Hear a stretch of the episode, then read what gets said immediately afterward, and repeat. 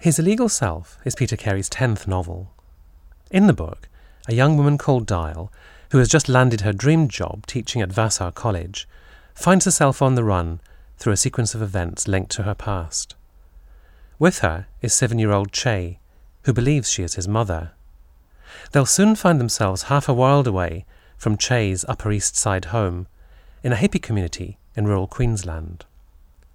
I mentioned to Peter that one critic had said Peter Carey has a thing about outlaws, and asked him if he thought there was truth in that. Well, I guess so, but it, but it's not something like it's one of those things that one has pointed out to one, and you go, "What me?" Hmm. I mean, it's a similar sort of observation that you know when when people say, "Well, you know, your books are full of orphans, and why is that?" and uh, and uh, thinking about that particular question, I started to think, well, maybe it's because I went away to boarding school so young, and when I began to write, I sort of I, I eliminated families in, in many ways and killed off parents. And I always thought I was doing it to make life easy for myself, you know, and to construct the world. But maybe that's so. So I don't feel very grateful for that insight, frankly, because I do continue to do it, and I'd rather I'd rather think I was inventing things than being a sort of creature of my past. And there are sort of some sort of superficial things, but I don't know if they're superficial, not about why one likes outlaws and I think I like people that break the rules. Might hmm. be better. I mean, I, I love, and my father was very like this too. I like to say what you're not allowed to say, and so maybe there's a sort of a, there and in the fact and the notion of probably my first great liar was Herbert Badgery in Illywhacker, who's a 139 year old liar who hmm. begins it, and he sort of really grew out of two things. One, one is some sort of memory of my paternal grandfather and some of his relations, who were, were not really liars, but they were sort of uh, small scale entrepreneurs. And there was a brother who passed bad checks. And, uh, but really, I loved the notion of that liar because it allowed me to do something fictionally that, mm. I, that I could keep this character who I really liked very much and keep him alive forever. He could he could talk in uh, he could be a first person narrator he didn't have to have been in a room to tell you what happened there. So that sort of character allows me tremendous invention. So all of these sort of things, that, and they overlap, and they're never quite the same, but there is a sort of a general pattern. And see, they say, well, it's trending in a certain way. and uh, you know, I like the notion of the of the fake uh, in uh, my life as a fake, where a poet is invented and then comes to life, and I like that because that seems to be about the power of the imagination, that this poet really was invented and we remember him and he's part of Australian life. And to think that he would really physically come to life like Frankenstein's monster was glorious to me. So lots of different, but the thing that I keep on leaving out, the thing that I don't say when I'm saying this, when I'm saying there are so many different reasons and they're not the same, is that um, I think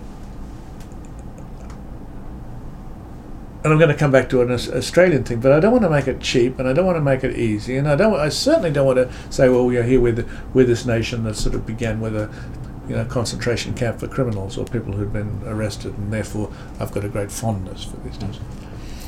But yet, I think that we do in Australia have a sort of a fondness for the outlaw, the person that's against, and it's a deep, deep feeling within the society, and we love Ned Kelly because we believe that you know Ned Kelly sort of in some sense represented us, and that Ned Kelly had faced you know unfairness and injustice and committed himself with great dignity and style and character. Uh, people say lazily that he was he was a violent murderer, but in fact he wasn't any of those things. He wasn't violent. He's not a very violent man at all. So we love him for those sort of historical reasons. I think we I remember people loving, conf- hearing about the, the uh, this is a teenager, I remember, you know, a gang of Australian confidence men had just passed, cut a swathe through London. Mm. And we loved that. Mm. And I think that's a very colonial thing, you know, of, of, of having sort of, with our native cunning and our skill, managed to trick those people who we always felt a little inferior to, who we felt patronised by, and so on. So I suppose you would say it's the you know the, you start to put these things together. It is something to do with the colonial history, the colonial experience in its different forms that makes one like these sorts of people. The particular the particular title, you know, it's, it's unfortunate in a way, you know, that I've I've had these, you know, theft a love story and uh, and uh, my life is a fake and now uh, his illegal Hmm. self, and God knows what. I wasn't really, really seriously thinking about illegality and the law or the way in which these people are on the run and underground. But I was thinking about my youngest son, who, when we lived in the in the country in the in the Catskills in the UK, it's the US, not the UK, on walking down to the trading post in this sort of very rural area, was always rather concerned if he went down with his friends about illegal drivers. And uh, Mm. there were rednecks and there were illegal Yeah. drivers and, and, and, so on. So in a fun, in, a, in a funny way, it is that level. What I like that level of sort of misunderstanding about illegality, and and my fondness for him, crept into this sort of title about this thing about a boy. The other thing I saw that you had said about this book is that it had really started out with an image of Mm. a woman and a boy on a road. And I wonder if you could say a little bit about how it had gestated from, from that sort of single image. Well, of course, nothing starts quite as simply as that. There was a sort of part of it is an incident in, in, in you know 30 years ago in Australia when I was living in this hippie community where there's this gorgeous, lovely thing where no one ever asks you what you do, and it is very nice. You live somewhere and no one asks you what you do, Mm. and they really Mm. because you're just there. Anyway, well, so this American guy came and he was perfectly pleasant, and uh, and he lived there for a while. And then one day there was this huge police raid with helicopters and whatever. We were not used to the helicopters too much, and um, he was wanted apparently for conspiracy to import cocaine into the United States and had come to Australia where he thought he was at the end of the earth. So firstly, I was always interested in that that he he'd, he'd, he'd arrived in, in, in Bjelke-Petersen's Queensland, and it was really literally, not melodramatically, a police state. So if you're going to run, it's not really a smart. Anyway, he thought he he was in forest, he was off the. And the other thing, there were a lot of comic things that happened as we went around with jars full of 20 cent pieces trying to ring his lawyer in Galveston, Texas, and ask him coded mm. questions because we thought everyone was listening to our conversations from satellites. And, mm. and, uh, uh, and I'd always sort of thought I'd like to write. I liked the environment, I liked the place, it seemed there would be something there. But that's not an idea for a book, and I certainly didn't want to write about anything that really happened or that particular character. So I started to think, well, you know, maybe it's a woman and maybe it's a child. That's and I had a pick, you know, in living in that area in those days, there were always hippie mothers with single mothers on the Mm. road, you know, going between, to a festival or something. And there's these little boys trudging with their hippie mothers, and the little boys were always so fiercely protective of their mothers. And so any the new lovers who arrived always had to deal Mm. with the little boy, Mm. you know. So I thought of them, and I didn't. At that moment, I didn't really know who they were. I didn't know what their relationship was to each other. They had to be American because that was part of what it was. And I had this sort of image in my head of, of uh, when when there's a cyclone coming, everybody flees the area, and there's sort of people at the beaches and things. Can, and you have this sort of huge, sort of stormy sky. It was really scary, and cars coming only one way with their lights Yeah. on in the middle of the day. So I just thought it was like that, and then going the other way. And I knew they were going to get picked up by these characters. I didn't really know what role those characters, uh, I didn't know what role Trevor, who becomes very important in the book, was going to play. Mm. But the time was was it sort of the historical moment? Was that something that very, very early on was fixed in your mind? When I began to write it, that image, is that what you mean? Yeah. Yeah. That, when I began, that's the place I began to write. Mm. But until then, of course, I'm thinking about all sorts of things, and I'm reading about the weathermen, and I'm doing this, and uh, Because but we should, but it we should say the book, place to start. the book takes place in the early in 1972. yeah. After that sort of first wave of countercultural student resistance, Mm, and the sort of living with the fallout of some of that in, in, in many ways in the book. Yes, absolutely. Well, I don't know when the, you know, I think the Symbionese Liberation Army was still active at Mm. that time, and I don't know what time.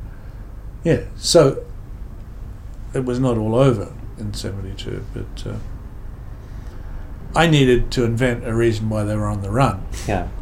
And this was the reason that I invented, and it was interesting to me because not in Queensland, but in Melbourne during the Vietnam War, I'd been sort of involved in the anti-war movement, not in a sort of an important role, but still on the board of the moratorium. Mm. I was a dog's body really, but I was on the board, so it means you know you sort of know all these different people Yeah. doing different things. And you know, I had friends who were Maoists and friends who were Trots and friends who were you know communists and my Maoist friends would tell me I was going to be shot after the revolution quite cheerfully. And one was in that thing when one really believed there really was going to be a revolution, one really might get shot and get blah blah blah. So I was interested in, in, in, in exploring that time, but of course then I had to explore it in the United States where I hadn't lived during that time. Yeah. I wanted to go on to ask you about the two characters through through whose eyes we see most of what Mm. happens in the book. One is the, young boy Mm. who believes he's he's eight years old. He's been Mm. raised by his grandmother on the Upper East Mm. Side in New York, a very, I think you described it as a Victorian background. And the woman he believes is his mother, who's known as Dial Mm. in the book, who who goes with him to Australia. And you you use their two sort of perspectives quite a lot, Mm. and you sort of shift in and out of those. And I wanted to ask you about how you how you sort of orchestrated that, or how you found a way to to make, especially the young boys' sort of consciousness percep- perceptions Mm. credible. I, there were a lot, number of stages in this. The first thing that I did, and in my initial desire, was to write a book completely from the boy's point of view. And I think maybe there was something in that that was sort of protective of my own foreignness and not being American and not understanding things that I could take refuge in Mm. a child's perspective for time and, Mm. and get things right. And, I, and in my mind, it was really being narrated by the grown-up man who was in, in, inhabiting his memory of what it was like Yes. to be a child. So it's a quite a complicated thing to be going on, but it pushed the language in an interesting way that I really liked, and I was very, I very, I stubbornly adhered to it, and even when it was, I knew there was something not working. It didn't really start to click, to answer the first part of the, Mm. the question, I think, until I knew what Dial knew, and I knew where she'd been, and I knew what her background was, but I hadn't written it. It started to get very boring, simply from not having enough information, and so I really needed Dial's perspective, and I needed Dial's life, and I needed to know the reader to know what was at risk for her, and all that sort of stuff. And so when the mo- the time when I finally gave in and began to do that, Mm. uh, the book really clicked.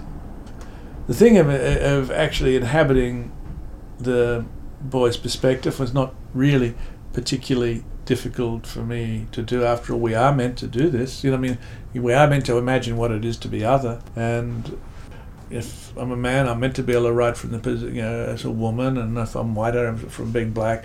Many people think you shouldn't do these things, but I think this is what we this Mm. is what we are. But do you Uh, think doing it from the perspective of a child presents particular difficulties because you've got to rein in so many things, or No. and, and yet be convincing? Because I think people.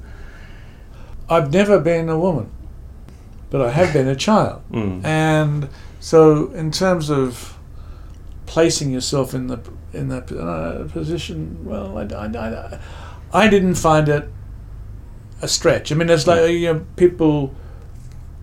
When I wrote True History of the Kelly Gang, people said really wasn't it terribly restrictive to be limited by Ned Kelly's vocabulary and Ned Kelly's intellectual or bookish lack of lack of lack of literary education. So, well, no, because it's the very it's the very uh, restriction I think that really pushes the language into interesting ways mm, and makes and after all when we talk about all of these things you know about story and character and the, the real point of the book is that you know to have the reader swimming in a river of words and the, that's how the words work and how the mm. words sing that really is the thing. And that's why a plot synopsis is the most stupid thing on earth because it just eliminates everything you know like the pleasure of reading finding out what's going to happen next and swimming in that river of words. So the thing that was very attractive about writing from the boy's point of view is being able to push the language into somewhere new. So it's very very attractive. Mm. and that's i never thought about the difficulty about it. I just thought what can i do to push and twist it? And can that make something new and interesting the, the, the thing that is well, it breaks the rules. You know, it breaks the of what you're meant to do. You know, is in terms of continually switching point of view. You know, within a chapter or within a where you have the child's point of view, and the next second you find yourself in Dial's point of view. Mm. You're not meant to really do that, I think, but people do it. I think it's a, one of the great attractions of the book that Yeah. that, that those transitions and Yeah. and also one of the other linguistic pleasures for me in reading the book was your descriptions of Australian nature and the situation in which they find themselves, Mm. and it's very very sort of rich but very sort of compact descriptions. You talk about inky green forests and banana leaves like like f- moving like fingers and Mm. and afternoons slow and thick like ants. And I, I wondered if that was if that was something you'd had to to work on carefully to get that to pitch it The just right. I think the thing that produces those things is firstly just emotionally a, a sort of a, a certain intensity of feeling and almost impatience, and of course me- memory. But I'm prepared to betray memory at any second to make mm. something work. But most particularly, an increasing desire that I have to sort of get rid of everything that isn't doing something. And if you get rid of, you cut off the fat, and so you just, in the end, you, you're left with the thing you want to say, and then you want to nail it to the next thing you want to say. And if you can do that, you'll you may make something new, and you Mm. may make something quite beautiful, and still be coherent, of course, and still Yes. not leave the. Re- re- so the, the the the the sort of distillation or the cutting away is something I've sort of become rather obsessed with, and it's a great source of pleasure too. It seemed to me that the language had both richness but also economy, and that's quite a difficult that's quite a Yeah. difficult one to, to, to pull off on the same page. Partly, you know, I I, te- I teach gra- graduate creative writing in New York Mm. City, and I used to think I used to be sort of rather resentful about it because I thought I should be reading great literature, not this crap. But I think now, with the sort of students that I've got and the work that they're doing and my involvement with, with it, and the way in which I try to help them and collaboratively help them, I, I, I think I've become a much better writer for doing it, which isn't what I thought at first. I thought I was wasting my Mm. time. Now I think I've benefited hugely, and I think a lot of it's to do with just getting rid of every word that is not doing anything for you and finding the new because you've done that. And is it is it about being more self conscious, or having to articulate the, Uh, the it- the rules by which your own sort of internal rules by which you're operating? That's Oh, you mean in teaching? I have to Yes. have to articulate to the students. Yes, I, th- I think so. Uh, I think for my yes, absolutely. You have to sort of explain why that is Mm. better, and why it is better to get rid of that, and what you Mm. get as a result of getting that, and to illustrate it. But of course, for oneself, when writing it so then it's so deeply internalized, the one is not in the least self-conscious Yes. about it. Yeah. Mm. Can you say a bit about Dial? Because she is really the mainspring of, of the book, because there's a moment in the book where she could take this child back to his grandmother and there would be no book, Mm. or she can press on and that leads to the, the, the, a whole sequence of things. And you were talking earlier about how you had to sort of flesh out Dial's past in order to sort of Mm, understand. mm. And the book is a sort of an uh, sort of gradual uncovering of, Mm. of moments. Can you sort of say a bit about how how those um, how those sort of layers become? Well, the one the first question was about uh, she could have gone back. I don't think she could have gone back. I think by the time by the time she's in Philadelphia, and she's being accused of kidnapping, Mm. and the other woman's house is blown up, and they're all on television. Mm. I think she figures she hasn't. Uh, the, the, I, I think her choice is the logical cho- choice. I believe if she'd Hmm. gone back to New York City, she would have been in prison. And that's certainly what she tells herself, isn't it? That's how she So, replays but, it in her head. But I There was- believe, but I believe that. I Mm. mean, I it's, uh, of course I wanted to go on, but it's one of my experiences of writing is it's it's not a you cannot have characters doing things simply because the writer wants them to do it. And really, if I want to think about what my process of writing and rewriting and rewriting and rewriting is, is to to have a sort of a bullshit de- detector set to a very very hmm. sensitive point and one asks, how would it really be? What would it really be like? If you're really in this situation, what are you really going to do? And I think in my drafts, over and over and over again, I'm sort of refining that. And through refining that, discovering character. Because if you're going to insist that the person who acts like this acts not just not because the writer wants them to do it, but for, for something a bit more substantial, and that then I think you're going to discover interesting Mm. and complicated character. And I think every every you know the, the next people that she goes to see, they don't want her there at all because she's going to bring the FBI down on Yeah. them, and they get her out of there. So I think the I think the steps of her departure from her Yeah. life to the point where she's on a plane to Australia, to me anyway, uh, I've, have been very seriously questioned and cross-examined over and Mm. over and over again. And I, I think that they work and they're reasonable. Finding out who she was, I have finding out who Dial. I mean, there's a number of sort of in my, in my head sort of requirements for what she be. Mm. Yeah, that somehow or other she's been at Harvard, but that she's absolutely not. She shouldn't be. She's not of their social world No. at all, is she? No, She's she's not. immigrant parents, had to work Yeah. hard. South Boston. I mean, that's real. South Boston, really, really, really tough and poor. You do not expect someone from South Boston, you know, to get a, an education, let alone hmm. end up there. So I needed, a, I needed a sort of a, a journey, and I needed, and I wanted, I wanted her father to be a real communist who'd really fought in Greece Greece. and um, and that he would be a different person to the sort of the revolution, uh, the rich revolution at, at Harvard. So her life starts to get formed around these sort of things. How can you really, really go from South Boston? Why, what steps could you possibly do that? What does the father do? She gets made in those sort of, but yet she's got to be, have this relationship with these rich people, and what's the Mm. basis of it? And if it's so there has to be something in Dial that keeps her, in spite of whatever political sense she has, uh, attracted to them personally, attracted later to their sort of fame. And so, you know, like if it's when Susan Selkirk, who she doesn't really like, asks her, will she do this favour? It's like she's sort of flattered. It's like Bruce Springsteen called her Yeah. or something, and she's doing, and yet she, you know that she's sort of like that. And you know, her mother has always been a little like that too, and we're all of us a little bit like that. That if someone immensely famous asks us personally to do something, we might be inclined to be flattered Mm. and go along with it. So all of these things are part, like her character is being built, of course, by all of the things that she will be required to do. And she So- she keeps saying, "This is not my life," doesn't she? That's sort of, or or what's that effect? She keeps sort of, when she finds herself in Australia, she sort of keeps Mm.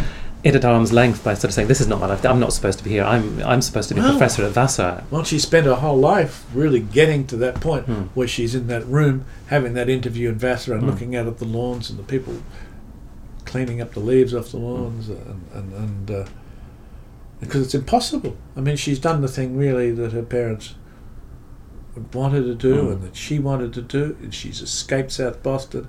She's there, and now suddenly she's in this hippie community in Australia with uh, and with Trevor, you know, who can't read, Mm. who can't even speak properly, and how could that be a life? You mentioned Trevor earlier, and it seemed to me reading the reviews, the reviewers had all talked about the relationship between Dial and the boy. Mm.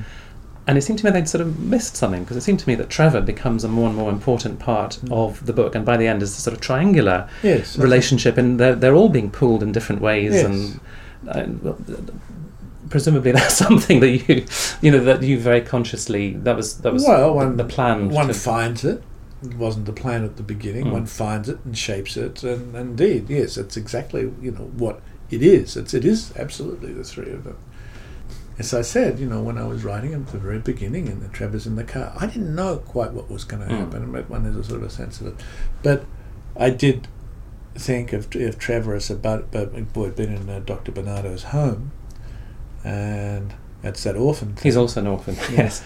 And he makes that sort of, you know, uh, more or less accurate assumption that Che is, in a sense, an orphan too. Mm he sort of misunderstands that as well.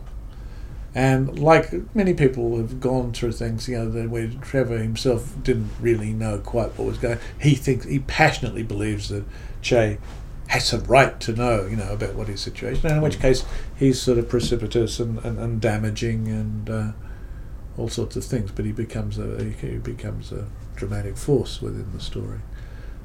And he's a, he's a sort of a social misfit of a sort. He's certainly very he's sort of paranoid well, maybe quite sensible given his life that he's made him making himself independent, and mm. so no one can get him and so on. He seems unlikely and unkind, and Dial doesn't like him really, and we just think he's some sort of sleazy thief.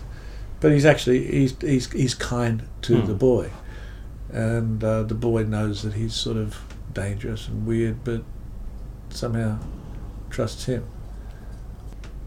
And were you drawing when you created this hippie community, which mm. provides some sort of funny and bizarre moments in the book? Were you were you there drawing on twenty-year-old memories? You know, one will use anything. Basically, I think the thing is that when one's writing, it's like, you you know, if I was in this room and this the all the things that are in this room from waste paper baskets and briefcases and jugs of water and computers were all I had to play with, and that's what I would use to. Mm to make something up, and it wouldn't be to serve the same purpose that they serve in this room, if you know what I mean. So, yes. so yes, of course, one draws on scraps of this and this and that. Particularly the, I mean, the landscape. Absolutely, I drew on. There are no people there, because the people who I knew when when I lived there very happily, I must say, were not suitable to serve the purposes of this story. Uh, so the, the the characters are made by the story.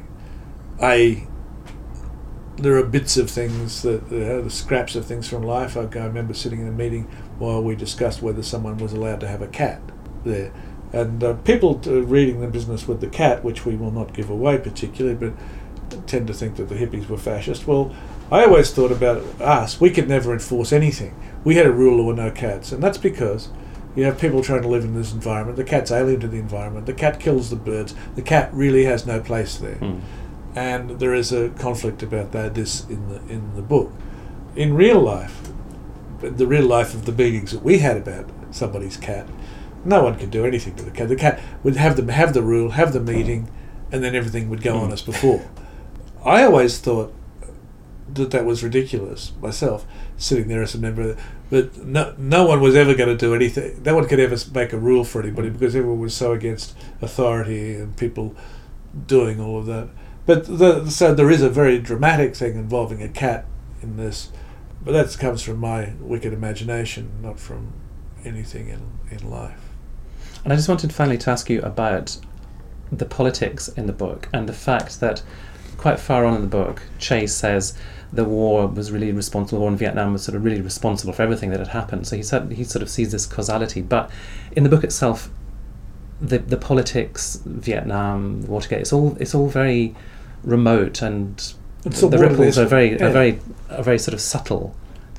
And it, it I mean, and that, that for me was a was a, was a great strength. The fact you could see these these sort of tiny filaments, but you you never sort of go up close and have a sort of political discussion, or you never sort of no. set it out in any kind of well, they're the water, way. They're the water that the characters are swimming in, and they're or they're. I mean, I think it's written with a you know quite a with a lot of thought about the politics of the time and the environment of the time, but I'm not there. It's not in that sense a political mm. book, but all of the characters are shaped and touched and affected. It's just, it's just not that the politics are not at the at the, yeah. front, in, in, the foreground. They're in the background and they're they're outside the frame, affecting how people yeah. are and how they think. And the really interesting thing about that, uh, for me, or the discovery for me, was to find that many people who'd lived through those times, or and even people that haven't, have sort of thought that it was a very convincing portrait of the time, mm. and and of course in the, all the self questioning one does in, in, in writing, you know, well I'm I'm very well aware that I didn't make it centre, and I expected to be criticised for for not having made it more, you know, overtly mm. political. Peter Carey, thank you very much. Thank you.